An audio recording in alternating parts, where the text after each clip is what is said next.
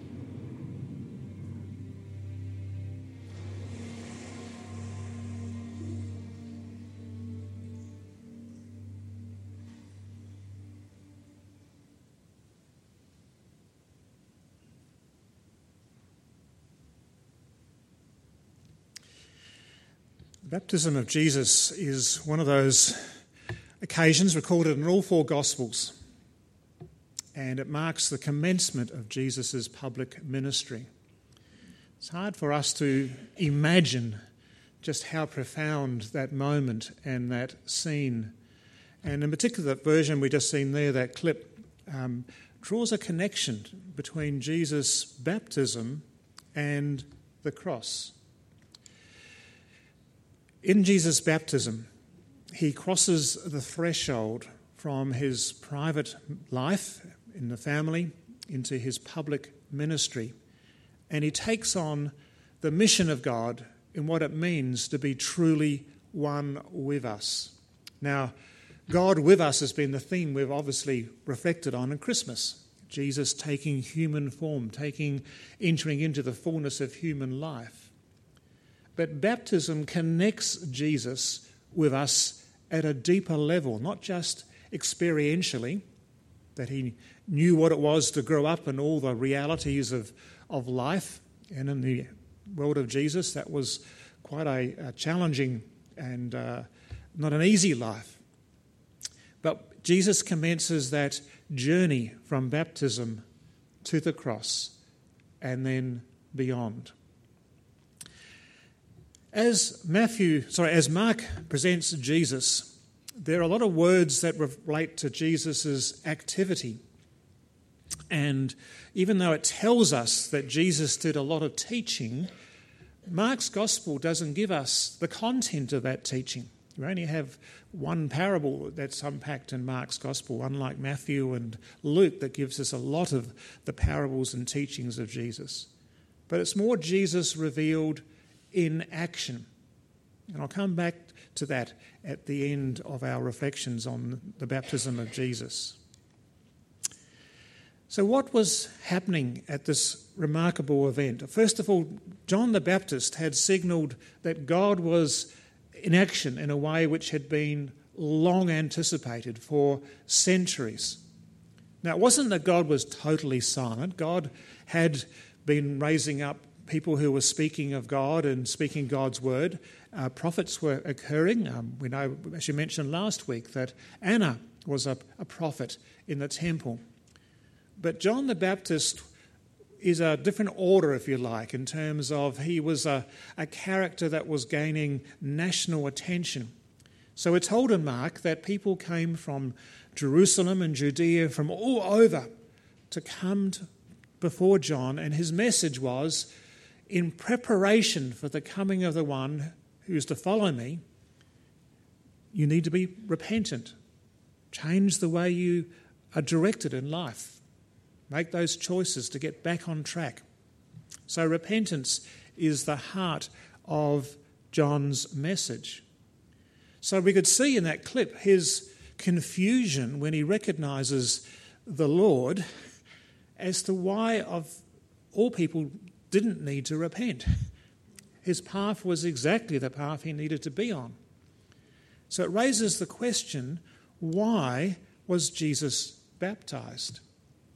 When it's clear that personally he had no need to repent or change direction. And the short answer is that for Jesus to take upon the work upon the cross, he needed to stand with the community of people who are in need of forgiveness, in need of repentance.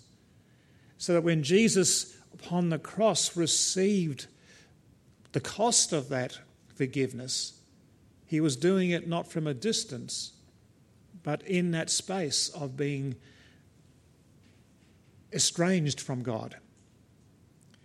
So there's some short answers we can give that this is Jesus even deeper, if you like, his, his Christmas incarnation, taking on human form, was entering into human experience. In his baptism, he was taking on the, the soul experience, that inner soul experience that also needed to be redeemed. I'm not going to push it overly, but just to highlight a couple of features that we see in Mark's Gospel. I want our service as a whole to speak to this, not just the sermon. Mark tells us that just as Jesus was coming up out of the water, he saw heaven being torn open. Now, I cannot imagine what that looked like. I think none of us can. There's a picture, there's a photo of what it would have looked like. Other scenes we can imagine far more readily, but this picture of heaven being opened at that moment takes us into something that is just beyond our capacity to, to comprehend. But we can glimpse it. What we see in Mark's gospel in particular is what heaven opened looks like when it breaks down into the realities of the world around us. When Jesus engages with broken people, when he enters into uh, experiences of those who have been um, damaged or those who have been unwell for, for many years. The man upon the stretcher, the lame man, and many others that we see in Mark's gospel. Begin to see, well, what does heaven look like for these people? And there's a little glimpse, an outpouring, a foretaste of heaven is reflected where Jesus engages with these people. I'm going to finish the sermon with a clip of a song from Lauren Daigle, which is about Rescue Me. But this particular clip has a number of scenes from the, the ministry of Jesus that really grabs our attention. Heaven isn't just some ephemeral thing, it actually enters into this world and makes a difference. And that's the thing that I'm really hoping that we grapple with this morning. As heaven was being torn open, heaven is begins to be poured out like showers through the ministry of Jesus that continues to unfold. Not only was Jesus coming out and heaven being opened, but Mark tells us that the Spirit descended on him like a dove. Like a dove, actually wasn't a dove, but it had some sort of activity, but seemed like it, something that was um, energized and something that was coming from beyond and entering into that world. Here that the first Bible reading we had from Acts actually makes the connection because uh, one of those verses that says that Paul was in Corinth, he decided to take the, uh, the inland route to Ephesus. If you know your maps, that's a long, long journey. That's right up through Greece, right up through Macedonia, around the top, over Gallipoli, down into Turkey, right down the western Turkey coast. That's a long journey. One sentence, and Paul made that journey. As he was journeying, he encountered these 12 men who had been baptized by John. And they didn't realize that there was another baptism. They thought it was the baptism of John. And so Paul says, no, there's an even greater baptism than what you have experienced. And we remember that John the Baptist said, I baptize you with a baptism of repentance. Jesus brings the Spirit. The baptism of Jesus brings the Spirit. And I was reflecting on that and uh, thinking, well, how does that speak to us today? And it struck me that often when we present the gospel, we talk a lot about repentance. And a lot of versions of what does it mean to become a Christian, come to faith. We repent of our sins. Absolutely true. That is front and centre in Jesus' ministry. But the baptism that Jesus brings isn't just the baptism of John of repentance, it is also receiving the Spirit. And sometimes we leave that bit out when we focus so much on repentance. Repentance alone without the Spirit is John the Baptist's ministry. Paul said no. Jesus is the one, as he received the Spirit, so he bestows the Spirit. So that's also a reminder for us, perhaps, as we focus a new year. Not just to focus on our sense of needing to repent and you know, as we mature in our faith, we become even more aware of all the things that are not wrong and how far short we grow. That's a very common experience. But also focus on whether we are willing and open to receiving the Spirit to enter into us as Jesus has promised.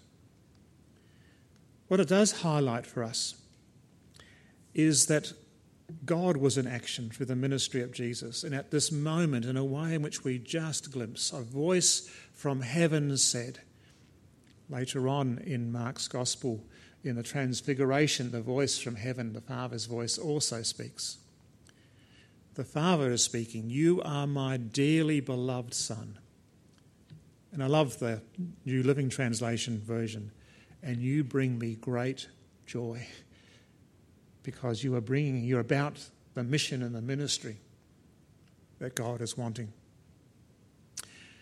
Can't press sort of detailed understandings and explanations of it, other than the sense that we are entering into something that is genuinely awesome and beyond our ability to fully explain. What we see in that, and this is picked up in a lot of the, uh, the especially the Greek Orthodox and the more uh, Eastern traditions, is that in this moment of Jesus' baptism, God the Trinity is reflected. The Father, the Son, and the Spirit are in action. The visible part of that action is the person of Jesus. But the engine room of it, the working of it, is very much in the Trinity of God. Father, Son, and Spirit are on the move. This is the painting I showed last year that reflects something of the enormity, evokes it, that in this moment of baptism, there is the, the activity of the Spirit, God breaking into this world with a burst of energy and light, but also a foreshadowing of the cross, the death and resurrection. And the way the video clip had it, with Jesus going down, it was almost like his death before he emerged with the new life. There is this connection that this journey that Jesus has commenced, the threshold that he has crossed, will lead him to the cross and to the resurrection. So, where does it take us? As we focus on the Gospel of Mark this year, and I'll use this a number of times, what is the traditional symbol for the Gospel of Mark? Anyone know? Sure, someone will actually know. I'm sure you do know, you're just not game to say it. Okay, the traditional symbol for the Gospel of Mark is the lion. So often when you have badges for St Mark's College and others, it will show the lion.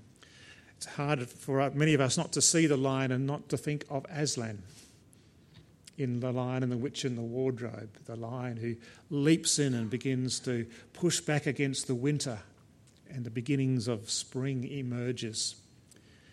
The lion, in particular, is a symbol of, of power and of authority but also of movement. So there are three things that are quite distinctive about Mark's gospel over against Matthew and Luke. First of all, is the use of the word immediately. 21 times Mark uses the word immediately. It's a very energetic word. Jesus is almost bounding like a lion from this to that to that. He's on the move. Things are happening. If uh, other gospels are uh, more like a, um, you know, John's gospel has the large panoramic vision, and Matthew has Jesus doing a lot of sitting down and teaching. And in Luke, we see Jesus bearing the load for those who are, are poor and those who are afflicted, those who are weak. In Mark, it's almost like street theatre. Someone you never know, quite know what they're going to do next, and it invites the, the onlookers to come and join. Come closer. Come and be part of this. It's the way that Mark's gospel works.